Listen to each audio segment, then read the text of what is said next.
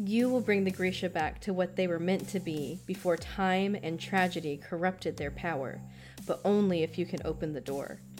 Why me? she wondered. Because you chose this path, because your king trusts you, because you are strong enough to survive the fall. Ooh. I picked that one last week when I was wrong about what chapters we were doing, and I was like, "Oh, this is about to be so good," and then I was I messed up on my counting. But now it is good. Jordan- It's good. Jordy can't count. Neither can him. That's all right. That's all right. It's fine. anyway, welcome back to Two Mourners. One book club. I'm Em. I'm Jordy.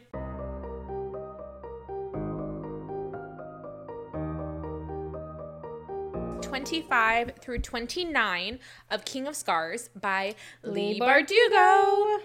And uh, these are some of my favorite chapters in King These of Scars chapters. because we get Zoya's background. Yeah. And she's just like a mystery through because she's in I would she's in the most books in the Grishaverse. Yes, she is like the common denominator. Yes. For the most part, other than the crows. Well, she is in a Crooked Kingdom. That is, oh, you're so right. Yeah. And- she's one of the main characters. And easily. Nina mentions her in Six of Crows. Yes. Well, no, she is mentioned in Six of Crows because um, we get flashbacks to Zoya Nina. training Nina. Yeah. So Zoya is mentioned in every book. in every book, um, and we off, Queen. we literally don't know anything about her background really until now, which is great. Mhm. So chapter twenty five is in Zoya's point of view. Boop, boop, boop. And um, it the first few sentences show that time has passed because they're training um, Nikolai to bring out the monster and put the monster away. Um, and she is being drowned in amber, liquid amber And the every time. Samp. Yeah, which I'm Gross. like, ugh, yuck, It's just like the mosquito in Jurassic Park. yuck.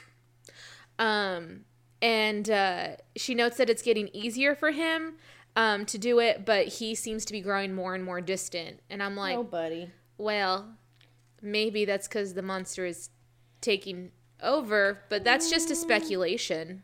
That's just a theory. I don't know. What do I know? We'll see. and uh, she also notes that because of the lessons that she's been having with Juris, that um, she thinks that if she needed to, she could break out of the amber, um, but she hasn't tried because the monster and Nikolai are like, sh- no, think that she's dying, so the monster comes out. Um, and um, she also is like, I'm gonna, I'm gonna kick Elizabeth's ass. Yeah.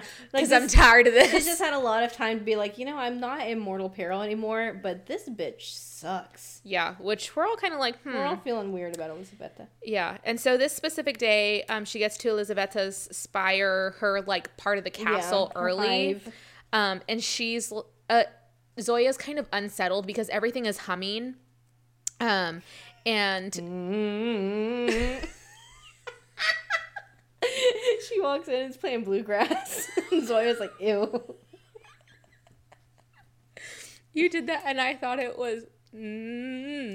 Mm, mm, I was How like, funny would that be? If she walks in and it's just like football hype music, like, mm, mm, mm.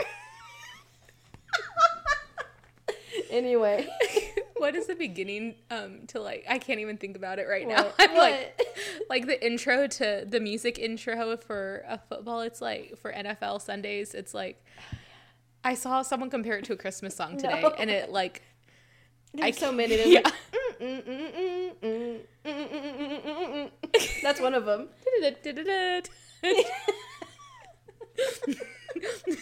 Elizabeth, quarterback. of the fold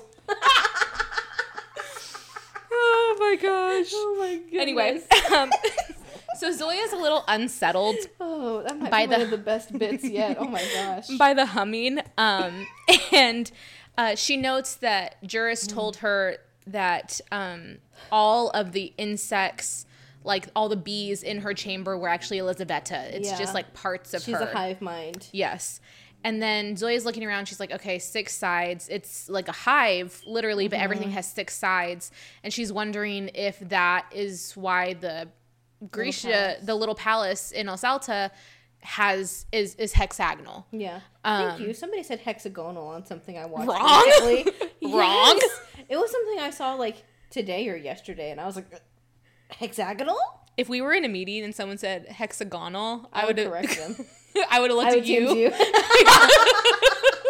I probably teams you a B or something. Um, hexagonal. Yes. Um, and so she's wondering if that is what what, what the little palace was shaped Yeah. after, if she had influence on it. And then all of a sudden, She gets tackled.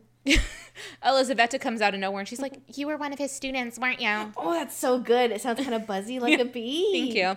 That's so good. And Zoya's like, oh, "What? Where did you come from?" Yep. Um, and so uh, Elizabeth is talking about the Darkling, and Zoya's thinking, well, student isn't really the right, right word. Um, worshiper, acolyte, you know, anything like that. Um, and then Elizabetta tells her, oh, like, you don't need to be shy with me. I knew him too. And she's like, "Oh, word."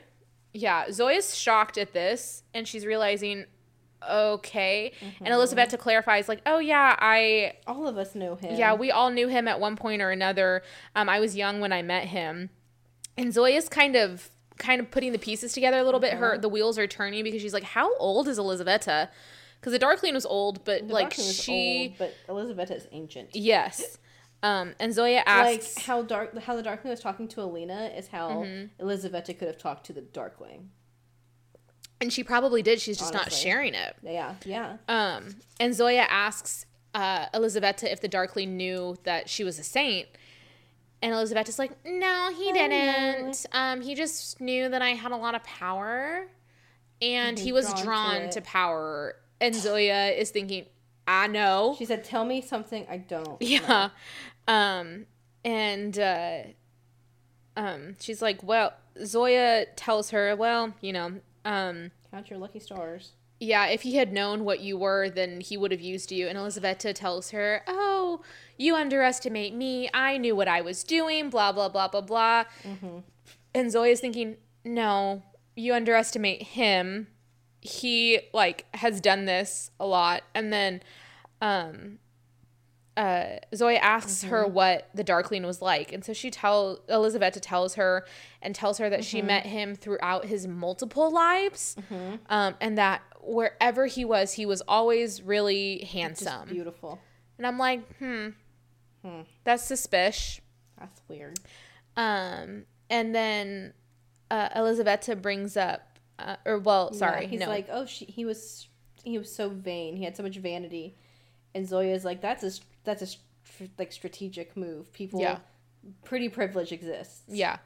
And then Elizaveta kind of turns it back on her and she's like, Yeah, but they're not good or kind. Um, and is implying, like, She's like, literally, she's like, "Yeah, but that doesn't make them good or kind because you're beautiful and you're not good or kind." I'd be pissed. I'd be like, "Bitch, what is your problem?" Um, and Zoya kind of is like unbothered, like, "And And what? Your And- point? Yeah. And Elizabetta, You're a bunch of bees. What you got on me?" Elizabetta tells her, Well, the your king really likes people who are good. And Zoya's pretty much like, So And I'm not going to change. Like, that's who I am. Yeah, she's like, I can be a general. I can be loyal. Mm-hmm. That's fine. He'll And- have wi- He'll have a wife to meet those needs. And Elizabetta's kind of trying to rile her up. She's He like, she "Why is. wouldn't you? You don't want to change? Like you're going to give it up so easily? Blah blah blah blah blah." Give him up. Yeah. And Zoya's like, he ain't mine. Mm-hmm. Um. And Elizabetta tells her, "Well, I see the way he looks at you, and I see the way you look at him, and blah blah blah blah blah." Um. And she's like, "You know, it's it's a lot." he looks at me. And I look at him. I love that audio. Me too. Um, and Elizabeth tells her, you know what, Zoya, you better be careful. It's one thing to be looked at because Zoya tells her, I've been looked at men my looked at by men my whole life. It's it is what it is. And Elizabeth is like, well, careful because he's a king and that's different. Um, and then Zoya's thinking, whatever, No, literally. she basically is like, okay, like uh, rolling her eyes. But then we get kind of her armor starting to to crack a little bit in her head. Like she's not sharing this with Elizabetta.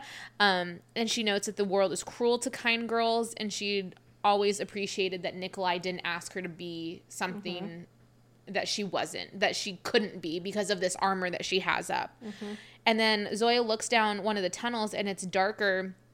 and it's almost like rotting like stinky. yeah it's like expired honey Yeah. does honey expire It does not. Well if honey could expire Well, that I mean that's a clue. honey does not expire. Like famously, honey, honey. I don't know why I said that like Winnie the Pooh. Um, is like a really oh it's, bother oh bother. Um, it's like an antifungal. It's an antibacterial naturally. Babies can't have it um, because it's too thick. It can kill them. But at, like it's great. Like it's shelf stable for hundreds of years. interesting i just threw away a bottle of honey because it was like rock hard There's a way to you microwave it with a little bit of water, and then you can whip it and make crystallized whipped honey. That's really good well for next time. yeah But it Anyway. doesn't expire. It just it changes. It goes through like the states of matter, but it doesn't really expire. but this So- honey has expired That be, might be a mystery clue that'll come Yeah. in handy later. and zoya asks elizaveta what's down there And she said she said even the bees sound like battlefield flies Mm-hmm. that like eat bodies of the dead. Yeah, and Elizaveta tells her that um, every part of this place is part of her, and her life is connected to it. And the longer they're there, the more rotten it becomes because there is no life in this place, essentially. Um, and so that's why Elizaveta is willing to give up her mortality um, to or I- immortality to be mortal because she wants to live and because it's not sustainable there because it's are they're already dying allegedly. Um and uh then zoya um asks her uh, how are you pronouncing this? Quincy? I, I, thought, I thought it was. that makes me think of Surfs Up when the penguin chases an egg across the ice. He goes, Quincy, come to daddy. I, I think it's Keens. okay i saw it and I i, was know. like quince No, like it's quinceañera Right, I know it's that's what i thought i don't know. It's a flower. Um, yeah, because while Elizabeth is telling her this, she like blooms a flower. on the thorn bush. Mm-hmm. Um, and Elizabeth confirms that it's this type of flower. Um, and tells her that, uh, quote, most women suffer thorns for the sake of flowers, but we who would wield power adorn ourselves in flowers to hide the sting of our thorns. And I'm like, huh, interesting. Interesting. And then Zoya's thinking Called like, quince. Oh, there you go. Whoops. Um, Zoya's thinking things that she's been told, like to be sweeter, be kinder, be, Be softer, if you be smile. yeah.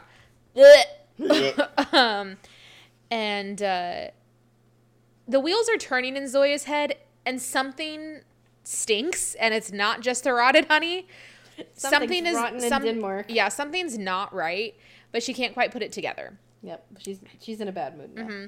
And so then we jump ahead, and Zoya goes to see Juris, um, and she's in a bad mood. And Mm-hmm. Juris immediately tells her, uh, "You saw Elizabeth, didn't you? no one, like, no one's "Yep." happy after they see her." Um, and she goes into the room and grabs the axes, Mm-hmm. and she notes that she likes them, and they remind her of Tamar, Oh. which again we don't really get that friendship between Zoya and others because she has this wall built up, and we, th- with her point of view chapters, we're starting to yeah. get her feelings, which Yeah. I love. Me too. Um, and she's thinking, "Am I homesick? Is that what this is?" Have I been? Have I? How long have I been gone? Yeah, they have no idea how long they've been gone because there's no time. They don't eat. They don't drink. They don't sleep. That's so terrible. Um, and then Juris tells her, "You can put those away. We're not going to fight today." And she's like- upset because she thinks that she needs this to get over this anger. Mm-hmm. Um, and uh, he tells her, "I really thought that you were going to be further along in your training. You know, you you Mm-hmm. can't wield water and fire." And she tells him, "What do you mean?" What, what, do you mean?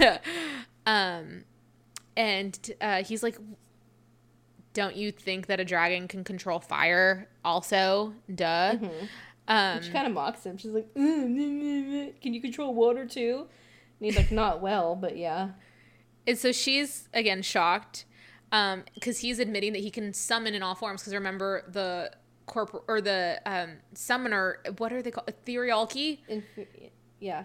Um, the Grisha who can summon, it's Yeah. water, air, or fire, not all of the above. And so she's thinking, well, I guess we all are like we are not we are all things Yeah, if the science is small enough. we can connect to it and so she tells him okay show me um, and he's like all right climb on Dragon tail, dragon tail. uh, and she's thinking i don't know about this and he tells her oh my gosh get on i literally don't let people ride on my back when i'm a dragon get on already Yeah. um it's giving Tairn. It is giving Tairn. it's also giving violet because Yes. she's a storm witch yes. we'll talk about that later We'll talk about it. um, and uh, she, as she's climbing up, she asks him, "And what if you get upset and decide to like throw me off your back? Eh, you'll survive." um, and so he tells her to hold on, and they like jump into the air, and he starts flying, and she feels breathless in the best way. Yeah. It's like a shot of adrenaline Yeah. um, and she feels free, really. Um, and she's like really happy. The wind is in her face. She feels powerful. And then um, Juris tells her to open the door and to open her eyes. And she tells him, There's nothing to see. We're in this like wasteland that has nothing. And like, come on. then she opens her eyes and she sees something in the distance and tells him, Turn around, go back, go back. I don't want this. Um, He's like, it's too late for that. Mm-hmm. He's like, "That's too bad." Zoya of the quote Zoya of the Lost City, open the door, uh, and he goes towards the ruins of Novokribirsk. And so these saints know what happened, what has happened to Zoya and to Nikolai in the past, Yeah. and so now he, Juris said, "We are going to talk about your trauma." Yeah. literally. Um, and so before Zoya has this flashback, she has this voice in her head that has come up before, quote, do not look back at me. And then this overwhelming sense comes to her, and uh, we get Zoya's backstory finally. Yeah. Um, and the face of Zoya's mom is what comes to her memory first. And her mom's name is Sabina. And she was beautiful and was so beautiful, kind like Zoya was the kind Yeah. of who pretty that stopped people in their tracks to look. Um, but she had made a bad deal and she had married for love a Suli boy. Ho ho. So we're thinking, oh my gosh, is Zoya half Suli? Which again, the casting, casting, beautiful Very job. good. Um, and so she married for love, and for a while they were happy and poor, and then they were just poor. Mm-hmm. Um, and Sabina, Zoya's mom, like didn't show her love, didn't show her care Yeah. at all, and Zoya worked really, really hard to gain her. This broke my heart Mm-hmm. to have her mom love her in any possible way. She was the top of her class. Um, Mm-hmm. She only ate half of her food and would give the rest to her mom, which I'm like, How would you let your child do that? a Like, mother would, it, like, you just know that a, just a so- mother would give up their food so their child yeah, could eat. That's, so not. counterintuitive. It's Yeah. just terrible. Um, and uh, she was really good for her mom, behaved, was quiet, Mm-hmm. and would steal peaches so her mom could eat. And her mom would eat so much that she would get sick Mm-hmm. while Zoya doesn't finish her supper. Yeah. This just like infuriated me. It's just terrible. Um, and then one day, Zoya caught the eye of a man named valentine Grankin, Mm-hmm. Gronkin, um, who was a wealthy carriage maker. Ew. And he was the richest guy for a hundred Like miles and he was 63 years old and had been a widow twice. Widowed. and zoya was nine she was That's nine So terrible. um and she didn't want to get married but she didn't want to upset her mom and her Mm-hmm. mom arranged this marriage because the guy saw her and was like oh a pretty little girl Mm-hmm. And so her mom arranged this marriage and this guy would send them food would send them gifts and all of a Mm-hmm. sudden sabina was happy because they had money and they had food um and the night before Zoya was supposed to be married, Sabina had made cakes and had um, a gold dress Like and her veil and her dress, her- pretty much. yeah. um, and Zoya notes that she hadn't meant to cry, but she couldn't stop crying because she's a child Nine. who's being forced into it. And then her aunt Liliana um, had come from Novokribirsk for the wedding, but she had actually come to try and convince Sabina to let Zoya not get married. Yeah. The only voice of reason. Um, and Liliana is Sabina's younger sister. So Yeah. Zoya's aunt. They didn't really speak of her. She lived in Novokribirsk by herself. She was independent. Mm-hmm. Um, she wasn't married, didn't have kids, had her own little business, Mm-hmm. um, and made her own. And then Sabina, while Liliana is trying to convince Sabina to l- let Zoya go free and not get married to a 63 year old man at nine years old, um, Sabina's like, oh, he won't hurt her. He said that he would wait for her to bleed. That's so terrible. That is disgusting. That's so terrible. And Liliana's like, does he want an award? This is a child. Yeah. She's literally a child. And if he still waited, she would still Like, be a child. It's still terrible. It's just awful. she would still be a child. Um, and uh, Liliana tells Sabina, "You are literally selling your daughter." Mm-hmm. And Sabina kind of justifies it, saying, "We've all been bought and sold. You know, that's what life is." Um, and she's trying to convince her to let her go, like, "Oh, she'll be a soldier soon, like she can enlist." And Sabina's not having it because she is she sees Zoya as her ticket, her meal Yeah. ticket, literally. Yeah, no, honestly. Um, and so Sabina kicks uh, Liliana out and re- forbids her from coming to the wedding. Uh, and Zoya cries all night. And when she wakes up, her mom is upset that her face is red and blotchy because she was crying. Not that she's crying, but because her face isn't all- is all as messed pretty as it could be. Um, but at the church, because they get Zoya ready in her little wedding gown and her veil. And at the church, Liliana is there ready to stop it. Um, and Valentine Grankin's men like sees her, and Sabina's like, "Someone stop her!" Um, and Liliana is condemning the people in the town because she's she, again the only one with the voice of reason. She's saying, Yeah. "You are letting this 63 year old gross man marry a child. Yeah. Like, what is happening? You guys She's are literally there being like, you are all complicit." complicit. She's like, you're not doing anything because he has money, mm-hmm. and this is ridiculous. You are all complicit in whatever This happens. child. Um, and uh, so she's being held back by this guy's henchman, and he has a walking stick because He's old. he, he- yeah, and he hits her with it, and she spits at him, and Zoya's screaming and crying, yelling, "Stop it!" And then he hits her again, and she kind of passes out. yeah. Um, and then So he, he's like, she's he's gonna kill my aunt, yeah, and because he's not gonna stop, she and no one's gonna stop him. Yeah. And so Zoya's yelling, stop it. And then all of a sudden, um, this huge gust of wind slams Valentine back. Um, and Zoya fists, like, puts her hands in fists and blows a wind so strong that it blows the roof It off, blows of, the roof off church. church. And um, things break, and this gust of wind is just beyond anything anyone's ever felt. And Mm-hmm. thunder was rumbling in the sky and she was a child. Mm-hmm.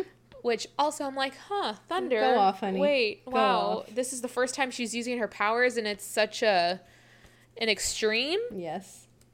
And um the wedding guests are terrified. Oh my word. Um and so Liliana uh is saying, You can't sell her now. She's Grisha. She belongs to the king. Let's go. Um, and so everyone is too terrified to try and stop them. So Liliana takes Zoya and they start to go to Os Alta.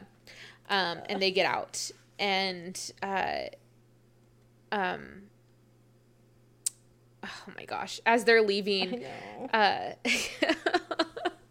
as they're leaving, Liliana like embraces Zoya, which she has not had this kind of motherly love ever. No. Um, and she's like, "We got to go." And as they're leaving, Zoya hisses at Valentine, Yeah. like "Slay." Honestly, go off. Um, and so then Liliana and Zoya start to make their way to Os Alta. They have no money to stay in inns or anything like that, so they stay just in the woods, the side of the road, and um, as they're sleeping, uh, oh, this, um, as they're like falling asleep, They're cold, they're dirty. Liliana is holding Zoya and saying, um, quote, Imagine we are on a ship and the waves are rocking us to sleep. Can you hear the mast creaking? We can use the stars to navigate. And then Zoya would ask, Where are we sailing? And uh, Mm-hmm. Liliana would tell her, Oh, we're sailing to an island. Just follow those two stars and steer us into port. And if we remember, in Zoya's room, there was a little Mm. boat that had a flag with two stars. Or did the flag have two stars? Or were there Yeah. two stars? Yeah. The flag had two stars. And that was for her aunt. Um, and uh, so Liliana's trying to make this comfortable for a child, this tough Yeah. journey, which while it's the toughest and physical journey Zoya's probably ever gone on, this is the most safe she has ever felt. Yeah. Um and com- comfortable, honestly. And eventually they get to Os Alta and the guards are kind of laughing at them because they're dirty, their They're clothes are torn. Um, and then eventually um, someone in a purple kefta comes and someone in red, uh, presumably a red kefta, but it doesn't say red. It just says Mm-hmm. Yeah. red kefta. It just says a woman in red. Yeah. Um, and so they test Zoya and they're like, oh, she is Grisha. Um, all right, come on. Um, let's get you fed and warmed up. And Zoya grabs Liliana's hand to go in, and Lili- Liliana crouches down and says, No, I have to get back. You have to stay here. I have to go take care of the chickens. Um, they've been waiting for me. They're hungry. You don't want them to be hungry, do you? And Zoya's like, Oh, okay. No, but Um, and Liliana's just comforting her, saying, This is where you belong. Don't worry. I have to get back. I can hear the chickens. They're already mad at me for being gone this Mm. long. But don't worry. You'll be safe and we will write to each other. Um, she tells her don't look back. yeah. But Zoya does. and she can't see Liliana. Uh, oh my God. It's so sad. it's really sad. And so uh, she started training, started learning languages, um, worked with Bagra. um, and every week she wrote to Liliana, and every week she got a letter from Liliana um, telling her about the chickens and drawing pictures and things like that. Um, and then Zoya also notes that by law, parents, families of Grisha were paid a stipend by the government to let the Grisha's children of- train there. Yeah. Um, and she told the bursar she she was like, "Yeah, uh, Liliana's my guardian," and he asks her, this. "Your parents are dead?" She tells him, "Not yet," but he just listens to her and uh, um, writes in Liliana's name, so she got a stipend, um, so she can live comfortably, relatively. Um, and then six years later, Zoya is able to make her first cross across the for, first cross across. Whoa, first trip across the fold. Across the fold. Um, and she notes that everyone was terrified, but she wasn't going to show it Yeah. um, even though she felt it. And when they docked, she told everyone, "Ugh, I'm going to go get some food and a bath. I'll see you later. But ran. she ran to her aunt's store. And uh, when she came in, Liliana came from the back and was like, What is going on? And they see each other and just It's so sad. they just run up and give each other the biggest hug because she hasn't Yeah. seen her in six In years. Six years. Um, and Liliana says, "quote My girl, my brilliant girl," because like that was her mom. Yeah. That that even though she didn't raise her, she did Yes. more for her than Sabina ever did, and she wrote and cared about her. And Sabina never wrote. Like, Yeah, don't know what happened to him. Don't care. Um, but she wrote to her and cared for her, and Zoya cared for her in the way she could, like Yeah. by giving her the stipend. Yeah. Um, and uh, that night, Liliana cooked dinner and uh, introduced her to a little girl named Lada um, that she had taken in, whose parents didn't make it back across the fold. And they had a good time. And Zoya was actually enjoying the company of a child. No, literally. and they were just doing what they could. Um, and Zoya had brought Liliana gifts, um, boots and gloves, and a beautiful gold mirror. And Liliana says, "quote What will I do with this? Look at my old face." Um, And uh, asks Zoya, to "Go ahead and send it to your mom." And Zoya tells her, "No, no, no, it's for you." Um, quote, so you can look into it each morning and see the most beautiful person I've ever known. I'm not okay. No, I'm not okay. It's, hard. fine. It's tough. Um, and so then we jump forward, and uh, now we're back into Mm-hmm. the events in the first book, Shadow and Bone, um, and the Darkling. When he used Alina to Mm-hmm. expand the fold into Novokribirsk, she was shocked and didn't believe it. And she tried to, she was in Kribirsk and tried to find Mm-hmm. the casualties list, tried to find any information she could about her aunt. And she didn't know anything. So she rented a little boat and sailed across the fold by Yeah, herself all alone. with the Volcra, which she was terrified of, but she was praying the entire time to the saints, like, please let her be there. Please, like anything, just please let her be okay. Um, and she made it to the other side and got to her aunt's um, store, and no one was there. And she hears the chickens squawking, and uh, this is like this broke It's me literally when she sad. found a cup of tea yes, that was her aunt's favorite, and it had gone cold. and it was cold. Um, Ugh. and so she's going around um, trying to see if she can find her aunt, and she finally sees uh, the customer same that was in the shop the first time she had gone through. Um, and she asks, "Do you know where Liliana is? Do you, is she alive?" And the customer says, tells Zoya that um, Liliana pushed the customer out of the way yeah, and was taken her. in instead. She saved the per the other person, and she uh, died. And Zoya sobbed, um, and tells the person she that Liliana Should've let let her her die, um, which is awful. And she just cr- uh, she. This is the most weakness she has ever shown ever. Yeah, Um, and it's not weakness, it's grief. But It's for her, this is she just Yeah. sits on the side of a building outside and sobs. And someone comes Mm-hmm. up and says, "Be happy, smile. We're still alive." And what does she do? Takes the breath Takes from the his lungs. From his lungs. Good. Says, "Tell me to smile again." Look, man tells me to smile. I wish I could do that. You, you smile. You Mm. Right? smile. Um, and so she does. When when she takes the air from his lungs, she's like, "You smile." Uh huh. Um, and so after that, uh, she went back and joined Alina, and she also notes that she never told Alina why, um, she, why she had fo- chosen to fight against the Darkling, why she had fought beside her, and it didn't really matter. Um, but this is why she turned against the Darkling because he killed her aunt. And in the show, we get there, we get it because she's like, "Oh, I'm gonna go see my aunt," Yeah. um, and then she's gone Yeah. which we need a season three or a spin-off. I know it's been Someone, canceled, but the the the petition has over 150,000 signatures. Did you sign it? I need a link. I will send it. Okay. Um, I definitely haven't signed it more than once.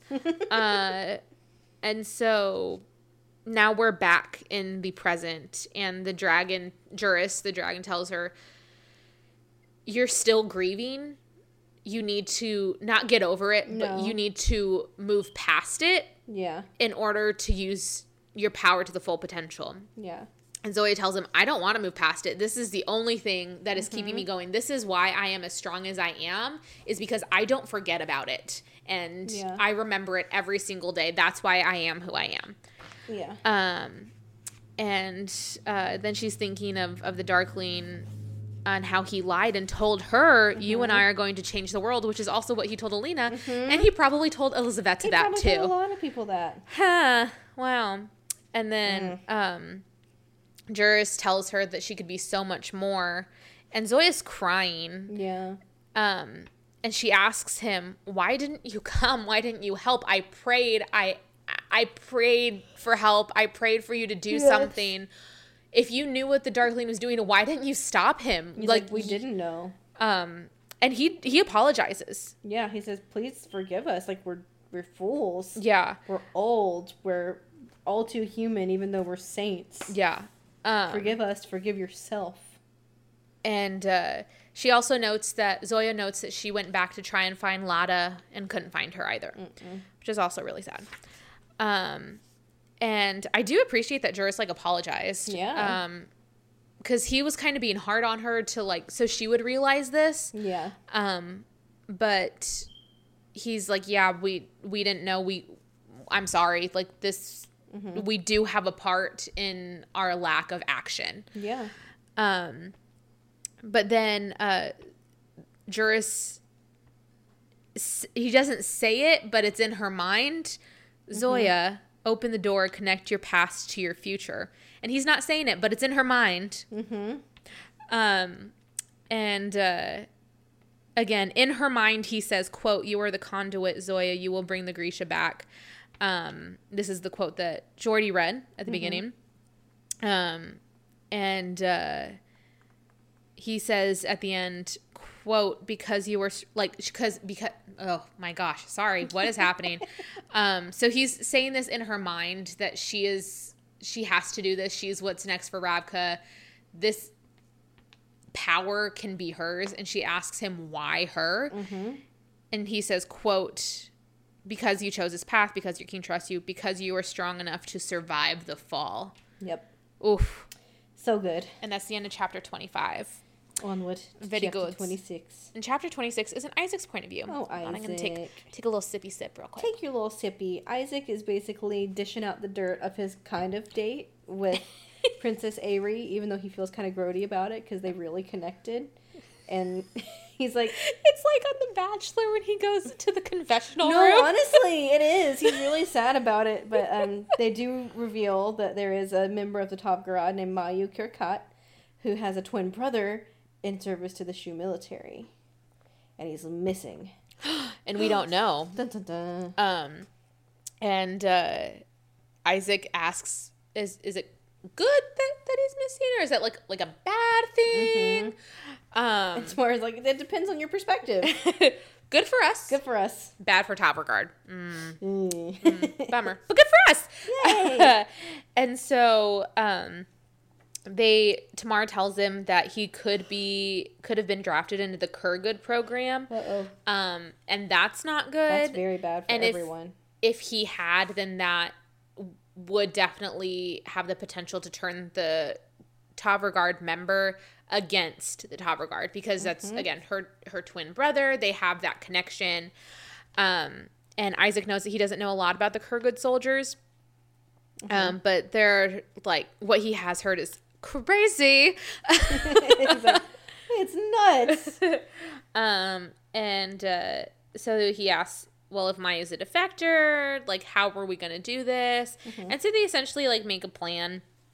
Um, but uh, he needs to be ready for his meeting with the Kerch. And Isaak is terrified and notes that it's a disastrous encounter. Um, yes. so this is like, he notes that it is, and then we get And then we get- flashback. yeah. Again, it's done so seamlessly. Like, I just. It's it's really it's really well because done. we're in the presence and Tamar's telling him to get ready for the future Uh-huh. and then it's like oh it didn't go well and then it's in the past i just oh It's so good. It's so good. chef's kiss because you don't question it at all no, it's seamless. it's ugh Leigh Bardugo we stand so good. um and um so at back at the gilded bog and count Kirigin, which i mm, That still so weird I don't. Yeah. Um, in his place, uh, Isaak is really excited to go and hoping he can see the wine cellars like, and maybe "Hmm." party a little bit. Um, and so uh, Hiram Schenck is very excited as well. Mm-hmm. Um, like, oh, this is going to be great for our two countries. Blah blah blah blah blah.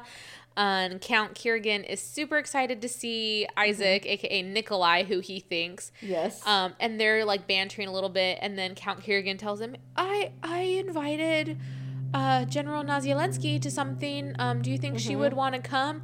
And Isaak, as Nikolai says, she would be so happy to. And Count Kirigin Really? is like, Wait, Really? What do you? Yeah, really? She would? She would? and Tolya's like, better get going, buddy. Let's let's get the show on the road. um, And he's like, uh oh, I messed up. He's like, "What did I do?" And Tamar and Tolya are tell him Zoya would never go somewhere with him. least of all for fun. Yeah, let alone happily Yeah. go somewhere with him. He's like, mm, "My bad, my bad." um, and uh, so they get on a. They're at this. It, it's still outside. They're at the lake, and it's very still. They get on a little boat, um, and a squaller like uses their powers to get them out there. Um, And uh, Isaac gives this speech that Genya had had him memorize and prepare.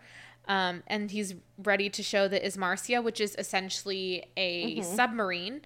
Um, and the submarine comes out of the water and then goes in, and he's shocked at the size of it. Yeah. And then it goes back in and shoots a missile and destroys some boats. And, And Hiram's like, splendid. I love it's like, this is great. Oh my gosh. But then Oh my. it explodes, kind of. And there's people the in boat. in the Izmariya. Um, Uh-huh. And they're trying to get out, and a missile me, hits the boat me." that they're in, and so they're scrambling to get out. Um, And uh, Isaak saves Hiram because one of the masks is gonna fall Mm-hmm. on him. So he pushes him aside, like, "Oh no!"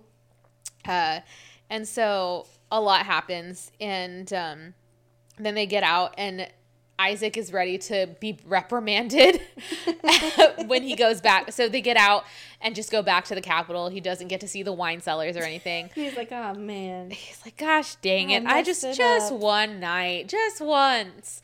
um, and uh, he gets back to the to the meeting room and is ready to get a beating from Genya From everybody. and everyone is there like yeah Like, good job phew. like whoo it went so well uh and isaak is sitting there like huh What? what um and they apologize sincerely to him and explain that it was a plan that they had that the Izmariya would not be ready um, so that hopefully Schenck would, you know, delay trying to um, bomb the Zemeni, Yeah, really. pretty much. Just to make them seem like they were further back than they thought than Yeah. everyone thinks they are. and they apologize because they think he's upset. And he's like, "Oh my gosh, I'm just so glad that it wasn't me who did this. I thought I messed up." I love there's a little piece where, where is like, was the missile supposed to hit the mass? And David's like, yeah, Obviously, obviously. You Had said to- you wanted a show. Had to sell it. I love him. It's so funny. Genya's like, you're incredible. um, and that's the end of chapter 26. Nice short, Yeah, fluffy chapter. and uh, chapter 27 Back is to hell. 27 is in Nikolai's point of view. It really is. It's like, oh, Isaak, fun, happy times. Anyway, back on the non-fold, the underfold. Bet you thought you seen the last of me. um, and so this is now the night before the ritual, and Nikolai and Zoya are um, in his chambers in front of the fireplace. But but it's not really. It kind of sucks Fire. though. It's not warm. It's not cold. It's like It's just there. it's like if you're watching a fireplace like on YouTube. Yes. Except it's in black and white. Yes. Yes. and it's just there. Um, and uh, he Nikolai had insisted that they do the ritual the next day, and Elizaveta was trying to stall him, saying he wasn't ready. He's like, "No, we have to do this." Um, and he doesn't tell her that he has to do it soon because he can feel the monster getting stronger. Um, And uh, Nikolai insists that they have to do it tomorrow. And so she agrees. And he wishes that he could sleep because, again, they have no sense of time. Um, but he's watching Zoya and uh, he notes that, well, first he's shocked that at how much Juris has been able to teach her um, in this amount of time that they've been there. But he's also just notes how relaxed she looks. And he realizes that every time, uh, since he's known her, she's been playing a part. Yeah. That it's not necessarily all, it's not all of her. It's not all of who she is yeah. um, and she's relaxed right now. And then uh, N- Nikolai laughs, and she looks at him, asking, "What? What's your problem? And he's like, "I think I'm jealous of a dragon." Uh, like, oh lord. she's like, "Oh, don't t- let Juris hear you say that. Like, he his ego is already big." Mm-hmm. Um, uh, and uh, Nikolai tells her, "Well, you know, he should have a big ego. Ego. He can fly. He can breathe Mm-hmm. fire. He might have gold stashed somewhere, probably." She's like, "Oh my gosh, that is such a cliche." She's like, wow, way to stereotype. It could be Jules. Yeah. um, and then he says, "Well, he also made you look like that." She's like, "Like what?" And he says, "Comfortable." And, she's like, at that, she her back straightens. She kind Mm-hmm. of puts her facade back on, and he immediately regrets it. He's like, I should have kept my mouth shut. Uh, and then she asks what's going to happen when they leave. And he's like, Well, Mm-hmm. Fingers crossed um, that the world outside is not on fire. Mm-hmm. Um, don't know if with David and Kuwei, who knows? They could have s- literally set everything on fire at this Mm-hmm. No, point. There might not be anything left. We don't know. Um, so they're kind of joking about it. Nikolai's like, damn, I need a drink. And he, he's thinking red wine, white wine, that drink made of fermented cherries that I had at the Crow, Crow Club, which I'm like, that That sounds. that sounds really good. That sounds gas. Uh, okay, Gen I'm, Z. I'm hip with the kids. I work with a lot of children on a day. what did you basis. say earlier? That's Foul. that's foul. No, that's- my gosh. How do you do, fellow kids? I'm like, what does that it's mean? because a mom thought I was a senior in college today. I'm feeling myself. Oh heck yeah! I'm like, oh, she that's said, the best. "So are you in your senior year?" And I said, "God bless you." I said that gets rarer every year. yeah. Um. Anyway, uh, that's funny. anyway, Sorry. Um. Uh. He's thinking, well, I don't know what we're gonna find. I don't even know if I'm I'll be alive tomorrow. no, honestly, I'm alive. I'm dead. I'm alive. I'm dead. I'm faster than I'm. I'm looking at you. um, and so then Nikolai pulls out a letter from his pocket and hands A it to letter? Zoya, and it's sealed with wax. Where I, I'm like, where Where'd did he, he get, get the wax? But um, he He's in his ear. he used his signet ring to Yeah. stamp it. Oh, that's so cool. I'm like, why is it kind of hot? Why do I want? I mean, it's like the hot, melty wax, And he and just then like, like, the intimacy of like stamping it with the ring. He probably took the ring off to stamp it. I know, but, like, still, why am I like? It's like intimate. Mm, It's it's literally a letter. I like it. Smell it. I'm like, hmm. puts hair behind ears. Wow. Oh my gosh. Um, And she's like, "The hell is this?" and he tells her, and it- it's not a love letter. Don't worry. Mm-hmm. Um, it's uh, actually an, a royal order um, saying that uh, if anything happens to me, that you're in charge of Ravka. Um, and you're the like- commander of the first and second army. She said, "Have you lost your damn mind? Because I'll help you find it." what is that from? I can't remember. It's a TikTok. It's a Vine Um, from something. and uh, uh, oh, is it from um? Uh, Oh, it's from The Office. Yeah, it's like, Stanley. Have you lost your damn mind? Cause I'll boy, I'll help you find it. Uh huh. That's funny. That's Uh, she's right in now. high school. that is a child. I don't want to Uh-huh. see you sniffing around here anymore. um, and uh, she literally tosses the letter like it burned her. Like, ugh. Um, and asks him, "You you really like, don't "You think, think you're you're gonna, gonna die." survive tomorrow?" Um, and he tells her, "Well, I'm not just gonna let the future of Ravka rest on maybes. So this Yeah. is just a like This is collateral. just an insurance plan. it's it's just in case." Mm-hmm. Um, he's like, "I don't want Ravka's future to Mm-hmm. live and die with me." And she tells him, "So you're gonna leave it up to me?" um, but He's he like- he's assuring her like yeah. He's like, no, I thought this through. It's not just because there's no other options. Mhm. He's like, you can do this. Um, and they're thinking Mm-hmm. about hopefully everyone was able has been able to keep Ravka okay. And he tells her, um, pick one of the pretenders um, who's claiming the throne to back and Mm-hmm. Do what you can.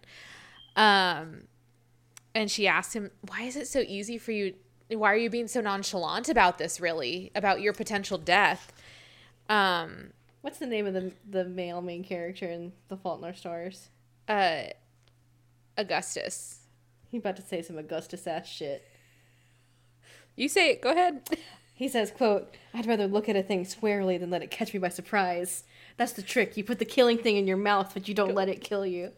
Don't give it the power to kill you. Shut up. Dude, I loved that book. It was good. I, I read that book and I wept. yeah. I wept, but it's like, come on. Come on. now. Uh and he gets a little cheeky and is like, "Don't tell me you'd miss me." Um and she does admit, well, the world would be less interesting. And he's thinking, that is the biggest compliment she's ever given me. Oh my gosh. Um, and then she pulls a chain off of her neck and hands it to him, and it's the key for the chains that um, she's had to strap him into every Mm-hmm. night. Um, she tells him, "Well, after tomorrow, we're not going to need these." Mm-hmm.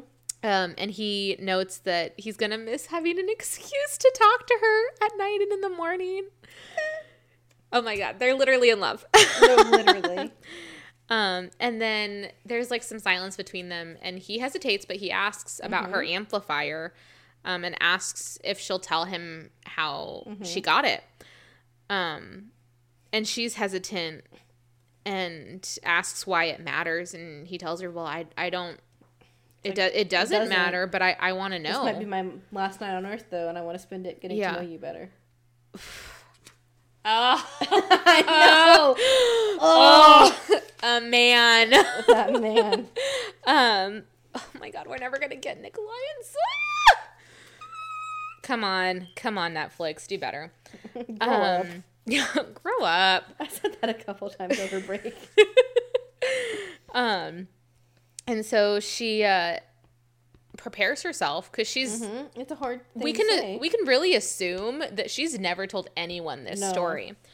Um, and she tells him that uh, it was when she was 13 at the palace, and the Darkling had taken a group of Grisha to Cy- Mm-hmm. where um, it was rumored that there were white tigers. Um, uh, and at least one and- of them was an amplifier, yeah. probably. and um, so she tells him that she was the youngest of the group, and she was so excited that she got to go because she was in love with the Darkling, uh, and would do anything he told her at 13 A child. Um, how long have you been seventeen? A while. um, and she tells Nikolai that she wanted the Darkling to see that she was the best because she knew she was, and she wanted to prove herself. And all of the Grisha were there to get that amplifier to track the tigers, and whoever was going to essentially capture them was going to have the right to kill them for the amplifier. Um, and so they followed the mama tiger, and uh, she evaded their capture.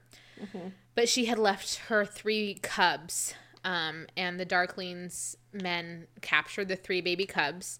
Um, and at night, while they were in camp, they could hear the mother like prowling around um, the camp, and uh, she notes that some of the Grisha had talked about going to kill her, but she knew that they weren't tough enough to do that, that they weren't going to do that. Um, but she had a plan because she couldn't stop thinking about the cubs, the cubs who were away from their mother and who were in a cage. And so when everyone was asleep, um, she went and uh, let them out of their pen. She caused a distraction and went and let them out. And she said that they were so tiny that they could barely run. Um, and uh, she just trying she kept trying to move them away get them as far away from camp as she could. Um, and then she realized while she was doing that that she wasn't alone. And nikolai asked oh was it the mom? And she says no it was it was a male tiger. Yeah. um, That and after the Cubs. yeah, he was going literally straight for the Cubs, um, not for her. And she panicked, and instead of using her power, she grabbed the three babies and like held them in front of her to protect them. And the male tiger scratched her back. Mauled her through her kefta. Yeah, Like, that shit's bulletproof. yeah. See, I'm like wondering because it's like it's thin fab. I know it's made up, but it's it's breathable and movable fabric, but it's bulletproof. So would it stop? Like, does it does it stop like certain material or like? I don't. I think it has more to do with like redistributing the impact based on how it's like woven. I don't know. And so it's, it's not like, real. It's not. But like something like blunt force, like a Mm. bullet, might not pierce it. But if you had like, say, an elephant bullet or like some high impact Yeah. rounds, it could go through it. yeah. And so maybe that's why the tiger's claws went through it. Um. It's not stab proof. and yeah and um uh she had protected those cubs even though he was the tiger was literally mauling her back. And she could feel them like yelping against her. Um and then yeah and she realized that is what brought her back to reality. And so she used her powers and blew the tiger literally off of her Yeah. um against a tree. And um then the Darkling and his guards came running, and She she, had been yelling, apparently. which, yeah, She didn't even realize she had been yelling. but also you're getting mauled by a tiger. You're yelling. Oh, you yelling go yell. again. I really think if I came in in contact with a tiger in the with a tiger, I don't know, A tiger is scary. a bear. I think there's a primal part of your brain that's like tiger, big cat is bad. yes, but a bear. A bear is a friend. bear is a friend. Moose friend. No, Moose for me friend. moose respect. Me me moose friend. Mises. Did I ever tell you about the time my friends my friend convinced one of his coworkers that the plural of moose was meese? and he said it in front of their boss. How did they? I want to know the hijinks that resulted in him saying meese in front of his boss. Like, why? Why were they mentioning? Why were they mentioning moose so often? I don't know. They were talking about something and he just brought it up and he was like, "Well, you know that the plural know. of moose It's is meese. meese." and they were in cubicles and my friend just started oh laughing. Oh and their boss was like, "Oh, really?" so funny. And his coworker was so? his coworker was like, "Yeah, it's meese. Like multiple moose is it? meese." Just like goose is geese. and my friend is like dying, Oh like he can't breathe. Yeah. It makes me think. I convinced my brother that the inventor of the Rubik's cube was Edward Rubik's the Third. I made that shit up, and he said I believed it for years. I, I learned this recently that he believed it for years, and he told all his friends. No. He said, "Yeah, my sister told me that Edward's Rubik's Edward Rubik's the Third invented the Rubik's cube." That's actually so said they all believed him, but he was like, "But you made me a liar." I said, "I'm sorry, buddy." That's funny. Anyway. Oh man, um. it's funny. Uh. So, she's getting mauled by a tiger, uh. and she blew it off her back with the wind. And then the Darkling and his guards came, Mm-hmm. and uh, Nikolai asks if they killed the tiger, and she tells him no. When I blew it back to the tree, it broke its neck, and it was already dead, so I killed it. Brocky snake. Uh, why would you say it like that? I don't know. That's just how it came to me. Um. I'm just a conduit. and uh, um, she also tells him that the the cubs were able to escape. Mm-hmm. And then she stands up and Girlfriend. well, okay, but to be fair, she I mean she's being really vulnerable She in is. this moment. It's She not really being sexual at all. No. She stands up and takes faces away from him and Yeah. takes her kefta off Uh-huh. so he can When I'm see like, is she's not wearing anything underneath her kefta?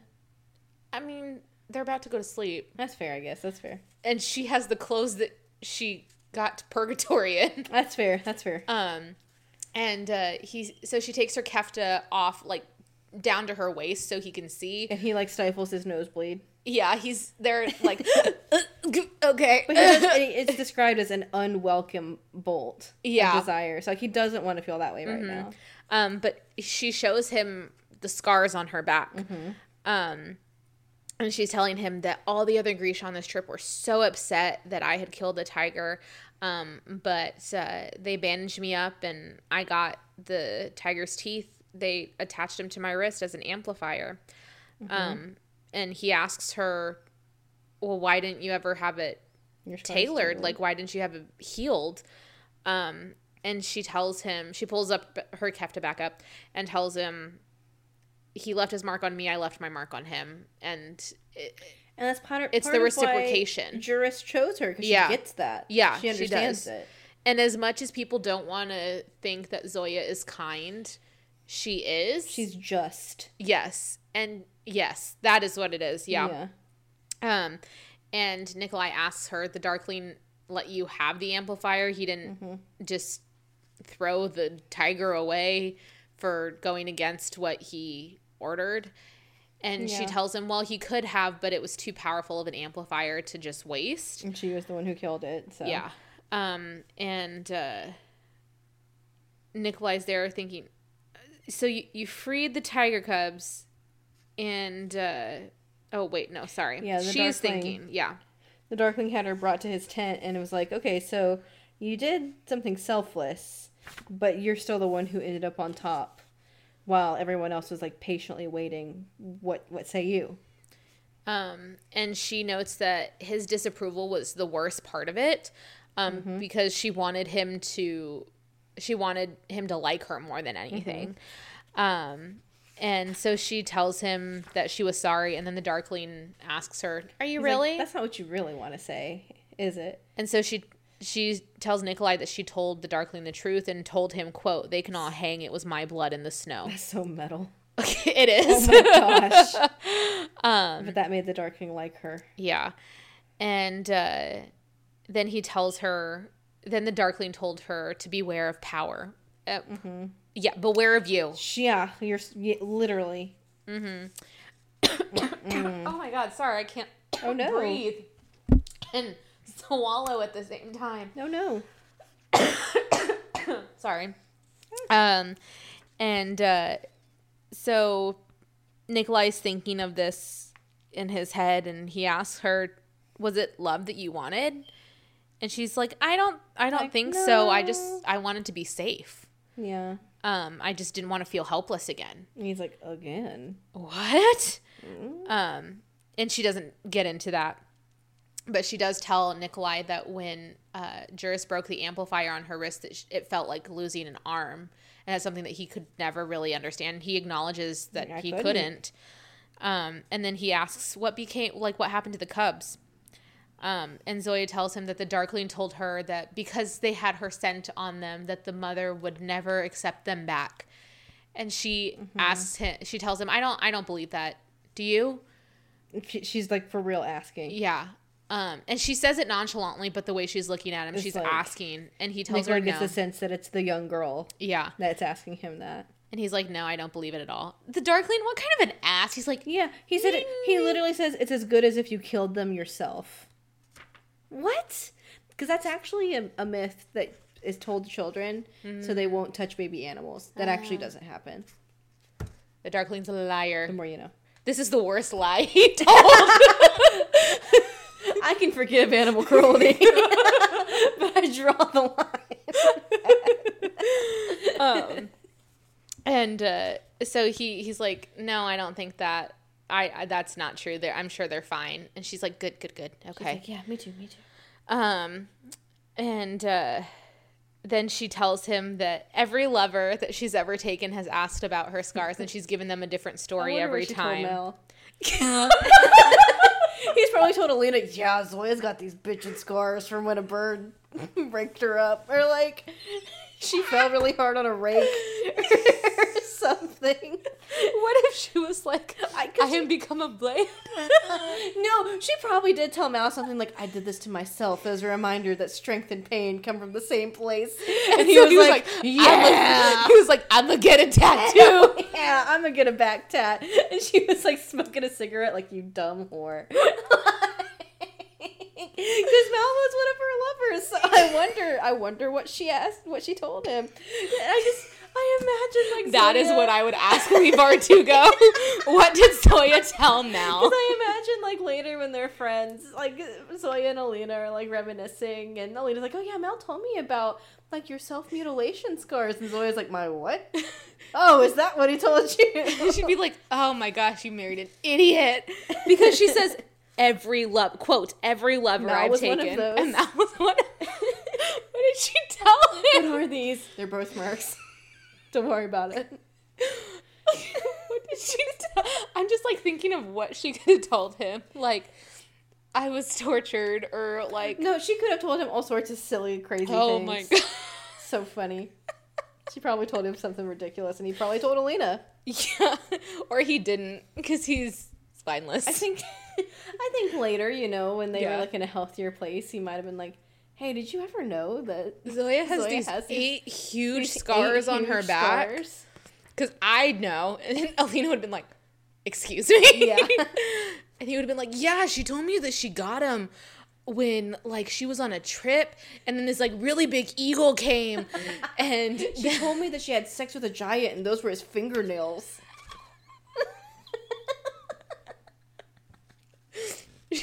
she told me that she had joined the circus.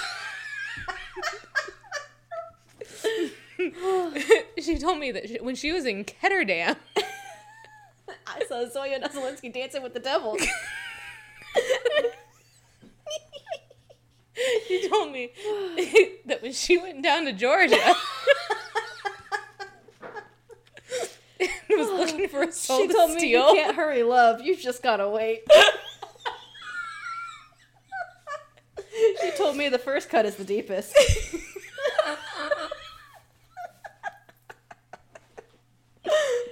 oh my gosh, what a gem! oh my god, I need to know what she know, him. that is my question for Leigh Bardugo. Miss Bardugo, Miss Bardugo, can I have a moment of your time? What What did Zoya say? Tell Mal her scars were from. If y'all have any Oh ideas gosh. on what she no, told on him, our next. drunk and disorderly, yes. I'm gonna come up with some theories. I'm gonna. I don't know if I should try to draw it or what, but I, Gotta do something. be so funny. So we can ask, solicit from y'all. Yeah. what do you think she's told her past lovers, especially Mal, Specifically, Mel. where her scars were from? She's like, this idiot's gonna believe anything I say. It was a volcra on my first day, and I never let one touch my skin again. oh, honestly, that would have been good. That Mhm. was. I forget about the walk. Know we're making shit up, but there's these perfectly good monsters. Baghra, she crossed the fold multiple times. Baghra got really pissed at me one day. I only messed up with Baghra eight times. but never again after that last one. Oh my gosh, that's Oh kind my of funny. goodness. Now I'm like trying to think of like other things in this book. Oh um, man. and uh, she's like, she's like, every lover I've taken has marked me. It's your turn. No, I let every What? every time I don't fake it, I let a lover mark my back. Anyway, see you tomorrow. Good job, sport. Slaps his ass. Good game. Oh my god, my stomach hurts. Oh this is a good episode. Yeah, if y'all have any theories, let us know. We want to know. Actually, let us know so we can mention it in our drunken Please. disorderly. Oh my gosh, we would love Ooh. email your theories to two mournerspod at gmail.com. Please. So we can read them in our drunken disorderly Yeah. for this book. Please. Please do. We'll give you credit and shout you out. Um. Oh my gosh. anyway, back to the story. anyway, Nikolai's like, wow, thank you for telling me the truth. Um, yeah. She's like, it was a lie. No, no, it was the truth. This is like the first person that she has Ever. been honest with, Ever. literally ever. Um, and he tells her like, the more I know who you are, the more I'm sure that you are exactly what Ravka needs. Mm-hmm. Um, and he's thinking, he has a thought like, what if I didn't? What if I could follow my heart? What if I could do what I wanted to? And Zoya and I could try this. something. Um, and he notes that she's not kind and she's not easy, but she was a queen. She a queen. Slay. And he treats her like a queen. As the end of chapter 27. Oh, here's 28. Chapter 28 is in Well, Nina's point of view. Kill the laughs. And remember, terrible dinner with. yeah, remember Guess who's coming to dinner? It's Nina. Okay, I forgot to mention this in the last episode, Mm-hmm. but this it breaks my heart every time I think about it because Hana remembers Mm-hmm. Jarl Brum's daughter. Hana knew Matthias. Mm-hmm. They like She did. They were kind of surrogate siblings. yeah because Except he got more of Brum's attention than she did. which Nina never mentions that. Never thinks about that. But like they they grew up together. Yeah. Like if Matthias was still alive, if he had Oh gone my gosh, I have big thoughts. I have big sad thoughts. I have big terrible sad thoughts that make me big sad terrible. Okay, well, We'll, we'll get talk there. about it later. Um We'll get there. but like if Matthias was alive and came with Nina to Fierda, which she's there to bury him, but Yeah. if they had if she had still gone on this mission with Matthias and he was there and they came to the to the well mother, he would have seen Hana and they would have recognized each other. Yeah. And that like breaks my heart. Because They just they're so like it was so close to Matthias being like, "Oh, this is Brum's daughter." Like yeah. first being terrified of of turning him in, But I mean, you know what it is. This happens a lot in families that have narcissistic pa- uh, parents, where the oldest gets out, but the youngest can't follow. Mm. yeah, And then, like when they all start growing up, some of them do follow. yeah, and like it's really important for the younger siblings to see that it's possible Yeah. to leave. That just like it just And Matthias could have been that for Hana. Mm-hmm. and showed Hana that there were different Anyway, ways to be. Oh any-. Anyway, they're having I a really fun dinner. they're having a dinner with Gerald Brum.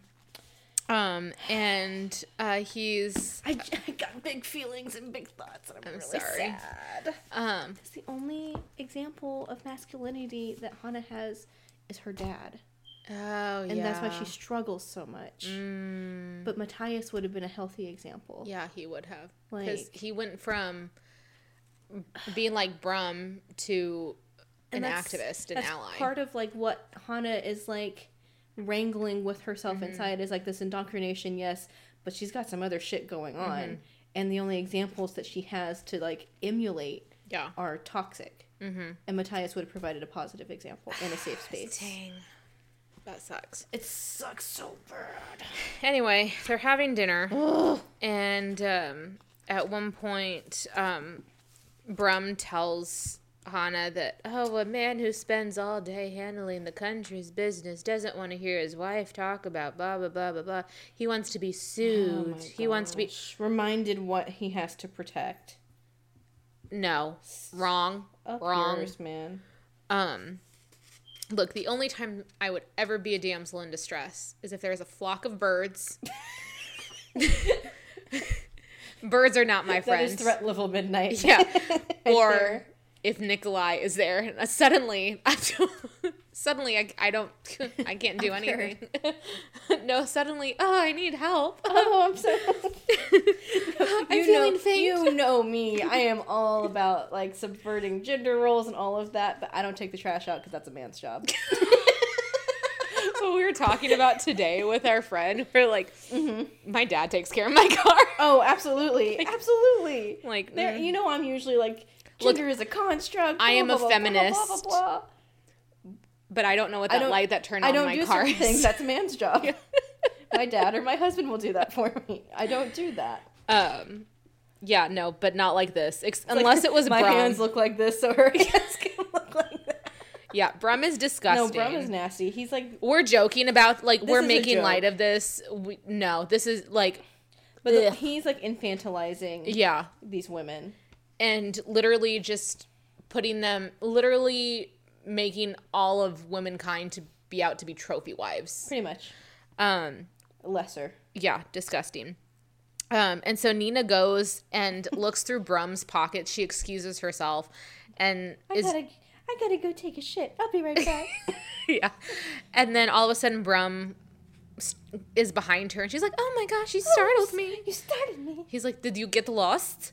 Um, Sounds like Dracula. Did you get lost, little girl? Can I help you? I can't remember what like accent I did. I don't. I feared it's kind of like Scandinavian, Swedishy to me.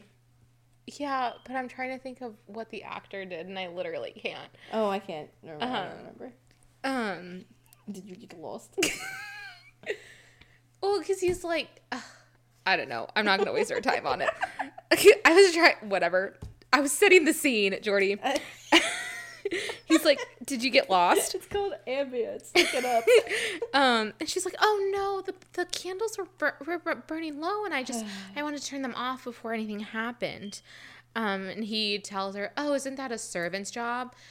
Um, Anka. Anka Jandersdat. And she's like, "Please call me Mila." And he's like, "That would be." He's like, He's like, "That would be inappropriate." That's she's like, "Oh, I'm so sorry. Please forgive me." And she's like flirting with him just Yeah. by playing dumb. no, she literally pegs it in one. She says, "quote I wonder if the Fjerdans make their rules simply to have the thrill of breaking them." Ooh. Um and uh so she's like, "Oh my gosh, I'm so sorry." And he tells her, "Well, I'm looking forward to see how Hana's studies come along." And she's like, "Well, I don't know if the well mother's going to want me here. You know, it's a lot." And he tells her, "Don't worry about that, babe." um, I got you, boo boo. yeah. Uh, she's like, "Oh, thank you so much." Um, and so eventually he leaves, and Hana asks if uh, Nina got what she was looking for, and she says that she did. Um, and now Nina's going to start to show her how to um, uh, tailor herself because Hana is a healer. Um, and so she does it, and That's the same syllables as rhythm as a dancer. Hana is a healer. She's a soul scope. Sorry. Carry on. Um, and so Nina's showing her how to tailor herself, and she's doing Mm-hmm. it. And so she essentially makes herself look more like more masculine features. Mm-hmm. Um, and the last thing they have to do is cut Hana's hair. And Nina asks, "Well, are you sure? Like we can just put it in the We can cap?" just, we can just like pile it on your head. Yeah, and Hana tells her that, that she's not going to risk um, Mm-hmm. the whole plan just because of some hair. Um, and so uh, they do it. Uh, so in order to do this, Hana faked sick um, so Mm-hmm. Nina could be in her room and take care of her. Um, and so when she when Nina comes back to the room, Hana's crying. She's like, "Oh, it'll grow back, I promise." And Hana is tells her, "No, it's I'm not She's not sad about crying out of that. If I was had been born a boy, like I could have been the son that my father wanted. I I I could be what he wanted me to be." And here's where Nina could have said Matthias was everything he wanted and more, and that still wasn't enough. It's not you. And then we could have had a real conversation that maybe we could have mourned. And then she mentions Hana's lips. She's like, no, they're perfect. No, wrong, wrong, wrong. Th- That was literally the opportunity to be like, you know, Actually, your dad had the perfect son, yeah, and that still wasn't good enough for him. yeah. It's a broken system. Because we, like, Hana and Matthias are the same age. Literally. They are literally the same age. They grew up together. And just Nina, I get that she has no point of reference for this because it's not really talked about in the Grisha verse. But she's like, oh, don't cry. It's just hair. And it's like, actually look at this person that you're thirsting over, look at their body language, and see where this is coming from. To She's fa- supposed to be able to do that though. She's like, because it's mm. like, would I expect the average person to know that, that like what that is? Mm-hmm. That it's euphoria, pretty mm-hmm. much. No, but Nina, who studies body language and who is able mm-hmm. to emulate it, should have picked up on that. Was Yeah, was able to. Yeah, So it's not like- anymore. If she still had her powers, then maybe. But also, I think like if I just cut off my friend's hair like down to a buzz cut Mm-hmm. and came in and they were crying, my first thought would be like, "Oh yeah, don't worry." like it's it looks. I would have been like, it's great, it's Yeah, fine. yeah, I wouldn't have said it'll grow back. yeah. I don't know. I did- That would have been a perfect time to just be like, "Mata- whatever. I'm saying. End of chapter 28. Chapter 29 is in Isaak's point of view. And um, Isaak, the next meeting had, the next day had a trade meeting with Kaelish, Zemeni, um, the Kerch, and he pretty much leaves it up to Nikolai's uh, finance ministers and tells them, like, you got this. You take the lead on it, pal. I believe in you. Yeah. And the guy's like, oh my gosh, thank you so much, sir. Um, and uh, as they're leaving, Schenck comes up to him and asks, "Do you think you can play games with us?" And uh, Isaak literally says, "I beg your pardon." Um, and uh, so Schenck tells him, "We know that you're an inventor and you wouldn't show us something unless it was fully ready. We know that it was a show." And Isaak just says, "I beg your pardon again," and leaves. Um, Because Genya said, if anybody asks you something you don't know the answer to, just say, I beg your pardon. this poor and he guy. says it three times. um, and so Tamar and Toy are on the other side of the door and they heard. Um, and Toy's like, well, maybe the missiles were too much. um, so they don't really know what's going, what they're going to do. Um, and Isaak's just telling himself, okay, a few more days, a few more days. And then he gets to the sitting room. Um, and, uh, then, um, He's thinking about the night before when he'd gone to change clothes, and the others are like, man, what are we going to do? Like, we haven't heard from Nikolai. We haven't seen him. It's been almost a month. and he's thinking, what? He's like, I can't do this forever. Yeah, but they're all just like, okay, we just have to get to the last ball. We have to get to the last ball. That's it. Um, and then we'll figure out what to do after that. Um, and so as Isaak is walking through the halls, he goes to the portrait gallery and comes up on Princess Ehri. Um, that Tamar and Tolya like knew that she would be there, so they could find him. Um, and so he's like, "Oh, let's take a stroll." Um, and uh, he's like, "Oh, let's go to the training rooms." And so they do, and Tamar and Tolya are with him. It's like, "Let's go inside." Um, and so they have a little back and forth, and he's like, Tamar um, is like, "Oh, you know what? Let's spar. Let's show you what we can do. I challenge uh, Mayu Kir-Kaat." And one of the other women, T- soldier, steps up and says, "Oh, I'll spar with you."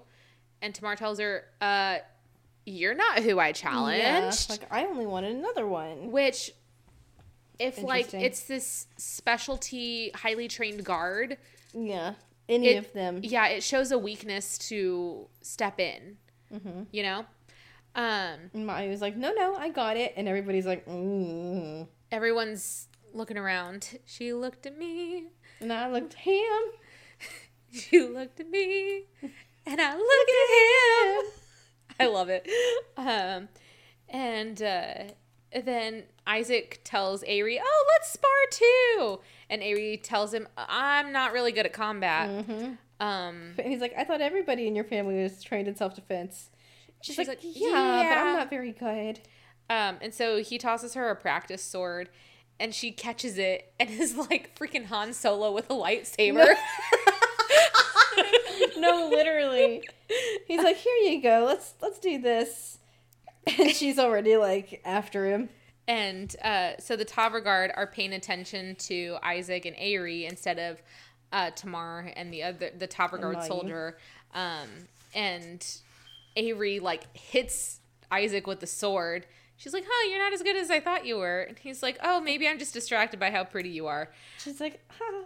Um, and so they're fighting, and then all of a sudden, uh, Mayu, the Tavgharad soldier that Tamar was fighting, was doubled over in pain, and Tamar's like, "I'm so sorry. I didn't think that was gonna happen." Um, and one of the other Shu guards is like, "Okay, we're done." And Tamar apologizes, and they're like, "Oh, let's go to our infirmary." Um, and the girl's like, "No, no, no, I'll be fine. I'll be fine. It's okay."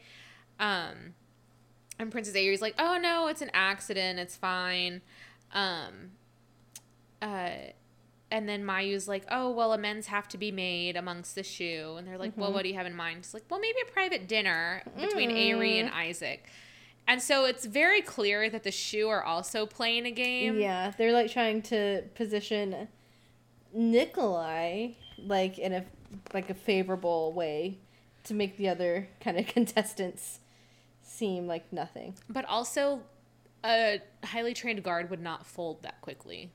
No, and a princess wouldn't fight that hard. Yeah. Um. Also, Mayu correcting the princess, Yeah. saying, I don't. actually among the Shu, you'd have to make amends. Mm-hmm. No. Uh, so there's something weird, but they just like agree um, to a private dinner, and uh, while they're walking separately, Tamara or Isaak asked Tamara if she learned anything, and she's like, "No, literally nothing." Um, it was weird. I just like miscalculated it. Um, so I don't know. Maybe we have the wrong one, but I it was just weird. Um, Yeah. and uh, so Tamar tells him to make it a really long dinner. And Tamar then tells him, I, I don't want to mispronounce it, um, but it's the Shu we're saying for despise your heart. And that he knows that he's supposed to say the other side of that, which means I have no heart. Um, which the last two or two of the episodes in season two were named this, um, which I love. Yes. Um, I love Tamar and Tolya. Um, and so he leave he knows what he's supposed to say, but he leaves it at nothing because he's starting to have feelings for Princess Ehri. Um, and so the next uh, or later on um, that night, he's meeting with Genya and David and Tolya and Tamar. Um, and he was like, "Okay, let's plan this dinner," and everyone is panicking.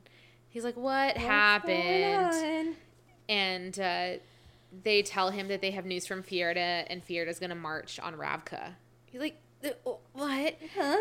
And Tolya's like, "Hold on, um, it gets worse." Oh. Um, they're marching under the Lantsov flag um, because one of their rulers, um, they have declared for Vadik Demidov, um, who is Dim Dom. Dimmadome, Yeah. Oh, I was like Doug Dimidome. Yes. Oh, the Dim- I was thinking of the, re- the Dimsdale remix. Dimmadome. uh, and allegedly he is a Lancelot cousin and has the right is the rightful heir to the throne. And Isaak is thinking, okay, but even if he's a crazy. cousin like Nikolai, and uh, Genya tells him, well, there's a guy named Magnus Opjer. Uh-oh. We've heard that name before. It's a good thing Zoya threw a portrait in the fire. Yes, um, truly. Uh, She's 12 steps ahead. She is. She is. Um, and he is claiming that he had an affair with the Rab King Queen and that he's Nikolai's father, which we know to be true. Yeah. But Isaak's like, no, no, Isaak's like, that's, no. im- that's impossible. Wrong. And Genya's like, he's got love letters, my guy. If they can prove those are real. And so they're panicking and they don't know where the apparat is. They can't find him. Um, and David's like, well, we probably should have um, had him killed, yeah. meaning the apparat and maybe Magnus, maybe. all of the above. Maybe. um, and uh, Tamar's like, oh my gosh, we're gonna have to make a deal with the Kerch. But then Tolya reminds her we that need we need the, Navy. Zemeni in the in the sea. Um, and uh, Isaak is just just kind of starts laughing. He's like, I'm not Nikolai. Uh-huh. I can't do this forever. We have to find an end to this. Um, and so they're like, okay, well, we just have to get to the We'll end of this week, Me every week. and we'll we'll make a plan. We'll find. We'll, we'll figure it out. And then we jump forward, and Isaak's at dinner with Ehri, uh, and he's feels a little panicky, and they're at a table in the woods. Um, so none of the other potential suitors know that he's there with her. Um, and there's a mu- lovely music playing, and the Tavgharad are like kind of stationed around, but this is so Tamar can go talk to them potentially to find the defector. Yeah. And he's nervous, and then she shows up in this beautiful gown and crown, and he's like, "That's got to be heavy," and she's like, "It is." Um, Because he has. She has like a headdress on too. yeah. Uh, and um, so they're kind of talking, and he's like, mm, "She's different," and they make a joke about what they're eating because the chef makes a whole bunch of things in jelly. um, and they're like, "Okay, well." It's kind of gross, and so they stick it under the table like little kids to pretend that they've cooked. But when uh, Princess Ehri asks him what his favorite food is, he's like, "Oh, my mom's cabbage rolls." And she's like, the queen cooked. Well, the, the servants cooked it, but my mom gave it to me when I was sick, so hers. Uh, He's like, and you? And uh, so she tells him a story about a Shu It's like mooncake. meal, yeah, um, that they eat once a year, and this is like you're getting honesty from both of them, Mm-hmm. and you can tell it's kind of costing both of them. Yeah. Um, and so he's she starts to get emotional about the thought of leaving um Shu Han. And she's like, "Well, let's not." He asks her, "Well, when you come to live here, like I'll I'll let you go back." And she's like, "Let's not talk about it." Um, and uh, he's uh, I loved this part. Uh, Yeah. Quote: Together they endured several courses and many jellies, celebrated the solid and highly recognizable venison steak, and agreed that whatever the gray stuff was, it was delicious. Cute. I love it. Cute little beauty in the beast. And uh, so she asks him, "Is it weird that we're just supposed to pretend that our countries aren't aren't like at war right now, like that they don't hate each other?" He's like, do they have to be? um, and so they have a little bit of back and forth, and they have a little bit more honesty Mm-hmm. between them. Um, and are opening, and uh, they're like, "Oh yeah, I'm hung- I'm still hungry after all Yeah. this."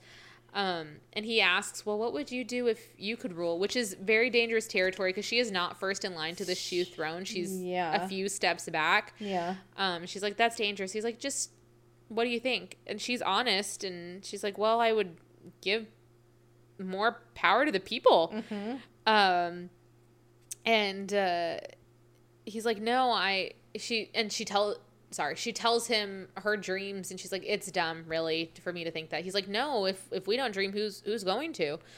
Um, and uh, he asks if she'll return right after. Uh, go back to Shu Han right after the ball, and she's like, "Yeah." He's like, "Well, okay, then the night of the ball, meet me in the conservatory, um, so we can have some time alone." And he's like, "What did I just do?" And she says, okay. And she agrees. And that is the end of chapter 29. Man, what a journey we went on together today. We laughed, we cried. It moved me, Bob.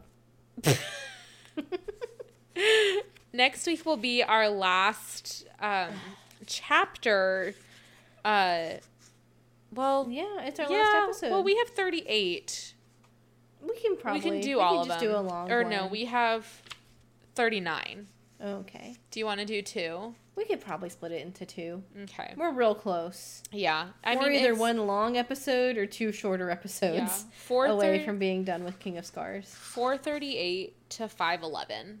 Yeah, that's. I think We'll we just do it in- one. Yeah. Um, just one, or yeah, do you want to do? can, Yeah. we can do it in one. Um, it'll be a long episode, but it'll be a good episode. I think it's good because there's a lot that happens in the There's last a few whole lot that chapters. the last um, so I think that makes more sense. So we'll do one long episode, and that will be our last um, episode for King of Scars, and then we'll have our drunken disorderly debrief. I'm so excited for that. Yeah, As now a we are. reminder, please send your suggestions for what Zoya told Mal her scars were from.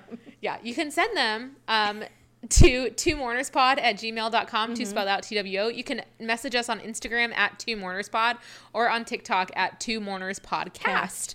Um, we would love to hear your Truly, thoughts. Like truly. truly would love to. Um, and I cannot wait to discuss that in our drunken I disorderly. can't- I literally. It's gonna be wait. so good. It's gonna be so fun. Um, and then reminder for Rule of Wolves, we're not going through it five chapters at a time. Um, we'll focus on We'll split that puppy into parts. yeah, um, a few parts because it is a honkin' book. It's a big honking book, Um, and so it's not. It's. we will probably just skip Nina's chapters and just talk about. I think we need to talk about like the whole arc of the story. Yeah. So what we might do is do one episode that covers Zoya and Nikolai's storyline, and then one episode that covers what happens with Nina and how it ties in. I don't even want to give her a whole episode. I know, to maybe be that could completely be our honest. I'm just like half really that sad. and half our drunken disorderly. yeah, um, and then we'll do Drunk and Disorderly for that Always. one. So Always. yeah, it's just a really big book, and there's a lot that happens, and so we're just gonna break it into a few parts. Yeah, Um, we're gonna make it and Get the digestible gist. Yeah. So and as Nina-less as possible. Unfortunately, yeah, we love Nina. We just I don't love Mila. No. No. Yeah. That's I love say it. Nina. I don't love Mila. Because she's not Nina anymore. No, and I'm just I'm really upset. I'm completely upset about how Hana's character is handled. Yeah. But that's a story for another day. Yeah. Anyway, thank y'all for joining. Um, you know where to contact us. Please send us your theories. Please. Uh, and as we actually, before we leave, um, we can see like sometimes where people download um, spooky. uh, episodes from, and we have a listener in Council Bluffs, Iowa, which is so exciting. Um, I have a lot of family in Iowa, so if that's you, please reach out to us and say hi. We'd love to hear it. I've been to Council Bluffs. Um, oh my, I have family that lives really close to there, so I saw that and I was like, "What?" Council Bluffs. Um, so if it's you and you're not my family, please reach out. If you are my family, reach out too. Reach out but say hi. but I'm like, wow, that's crazy. That's really cool. Um, but anyway, thank you all for joining, and as always, happy, Happy heisting. Bye.